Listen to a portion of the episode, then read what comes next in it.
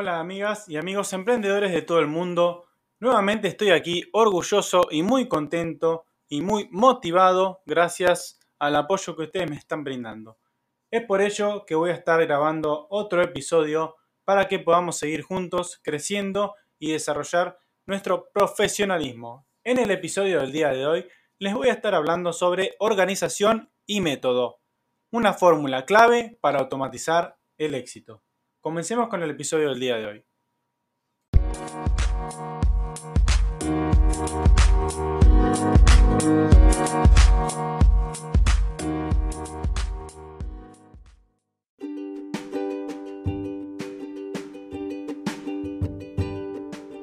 Luego de trabajar muchos años en una multinacional de ventas, una de las mejores fórmulas que me quedaron para utilizar y aprovechar es la que aprendí directamente del presidente de la firma. Esta fórmula, sin quizás parecerlo, era una especie de efecto mágico que tenía un gran poder para alcanzar de manera más rápida todos los objetivos que se proponían. Y esta fórmula maravillosa, de las que les voy a estar hablando, es ni más ni menos que la de aplicar organización y método en nuestros emprendimientos o negocios. En todas las organizaciones como estructura se origina la necesidad de establecer niveles de autoridad y responsabilidad dentro de la empresa. Simplificación de funciones. Uno de los objetivos básicos de la organización es establecer los métodos más sencillos para realizar el trabajo de la mejor manera posible. Organización y métodos es el área de la organización que se ocupa de analizar los problemas estructurales y los procedimientos de la empresa a fin de optimizar su infraestructura para el logro de los objetivos preestablecidos y acordados. Del análisis de los objetivos, la estructura, los procedimientos y las herramientas tecnológicas disponibles, surgirá una propuesta a fin de optimizar la eficacia y eficiencia del sistema jerárquico e informativo de la empresa, entendiendo como eficacia, el grado de alcance de los objetivos, eficiencia, la cantidad de recursos para el logro de los mismos y a su relación con estos. Organización y métodos surge con un criterio de eficientismo en el uso de los recursos, a fin de racionalizar gastos en las áreas de servicio, orientándose hacia la productividad y la calidad total. Aprovechar el enorme potencial que encierra la tecnología de la información, Internet, workflow, firma digital, digitalización de documentos y próximamente la totalidad de facturas electrónicas, impulsa la necesidad de que las organizaciones se vean en la obligación de encarar verdaderas reingenierías de procesos a fin de optimizar los circuitos y los sistemas de información. La idea es mejorar en calidad, productividad y servicio, la tecnología debe ser usada no solamente para automatizar o alterar procesos existentes, sino más bien como una herramienta para cambiar fundamentalmente la forma en que las organizaciones hacen las cosas. Esto es innovación. Aquí es donde organización y métodos adquieren un valor relevante, ya que es la única área de la organización que ve la misma como un todo. Responsabilidades del área de organización y métodos.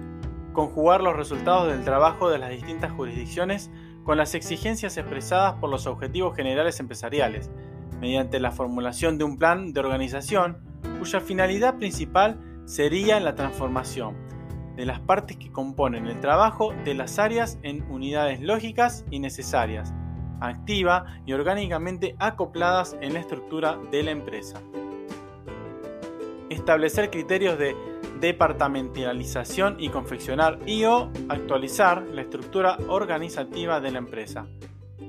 Redactar el manual de organización de la empresa, incluyendo las misiones, funciones, características de cada puesto de trabajo, responsabilidades, autoridad, dependencia y perfil de cada cargo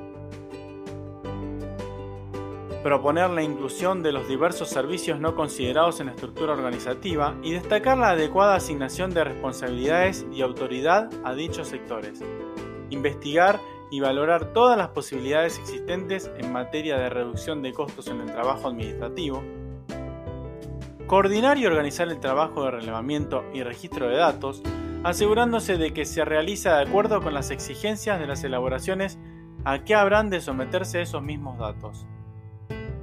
Analizar de acuerdo con lo previsto en el plan mencionado en el primer punto los procedimientos y los métodos seguidos en la ejecución de los trabajos para hallar sus deficiencias y proponer las modificaciones que resulten necesarias para optimizar su funcionamiento.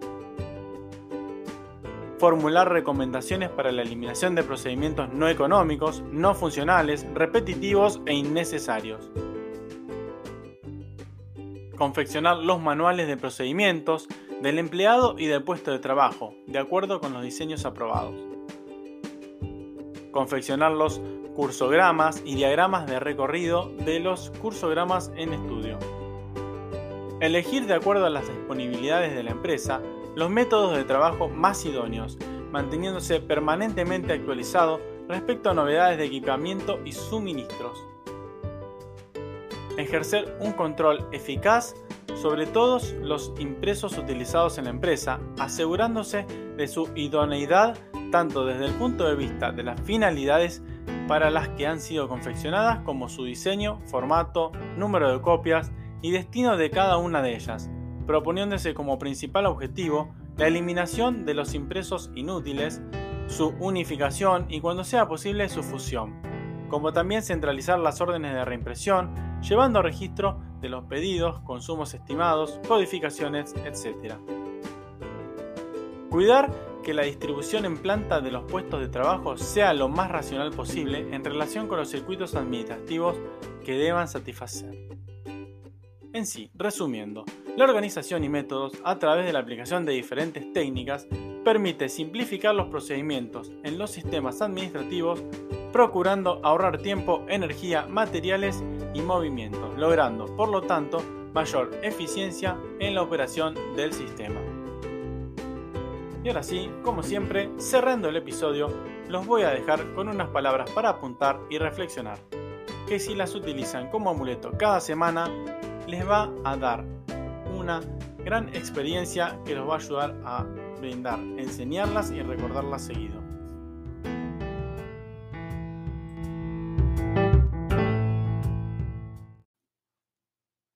Si los comentarios vienen de gente que no es un ejemplo a seguir, pues entonces no cuentan. Hola amigas y amigos emprendedores de todo el mundo. Si no han oído hablar de Anchor, les comento que es la plataforma más sencilla de hacer un podcast. Déjame explicarte. Principalmente es gratis. Hay herramientas de creación que te permiten grabar y editar tu podcast directamente desde tu teléfono o computadora. Eso es genial. Anchor distribuirá tu podcast por ti, para que pueda ser escuchado en Spotify, Apple Podcasts y muchas otras plataformas más. Puedes ganar dinero con tu podcast sin un mínimo de oyentes. Fantástico.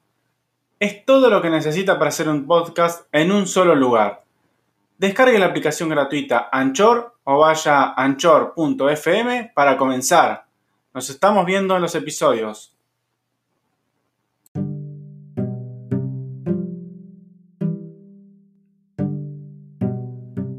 Recuerden que pueden hacerme la consulta que deseen en cualquiera de mis canales, Facebook, Instagram, YouTube, Twitter o bien a mi correo personal emprendedordesoluciones.gmail.com. No olviden dar me gusta, sugerir a otros emprendedores que escuchen el podcast. Esto es Emprende Aprendiendo. Mi nombre es Damián Berardi y los veo en el próximo episodio. Hasta pronto.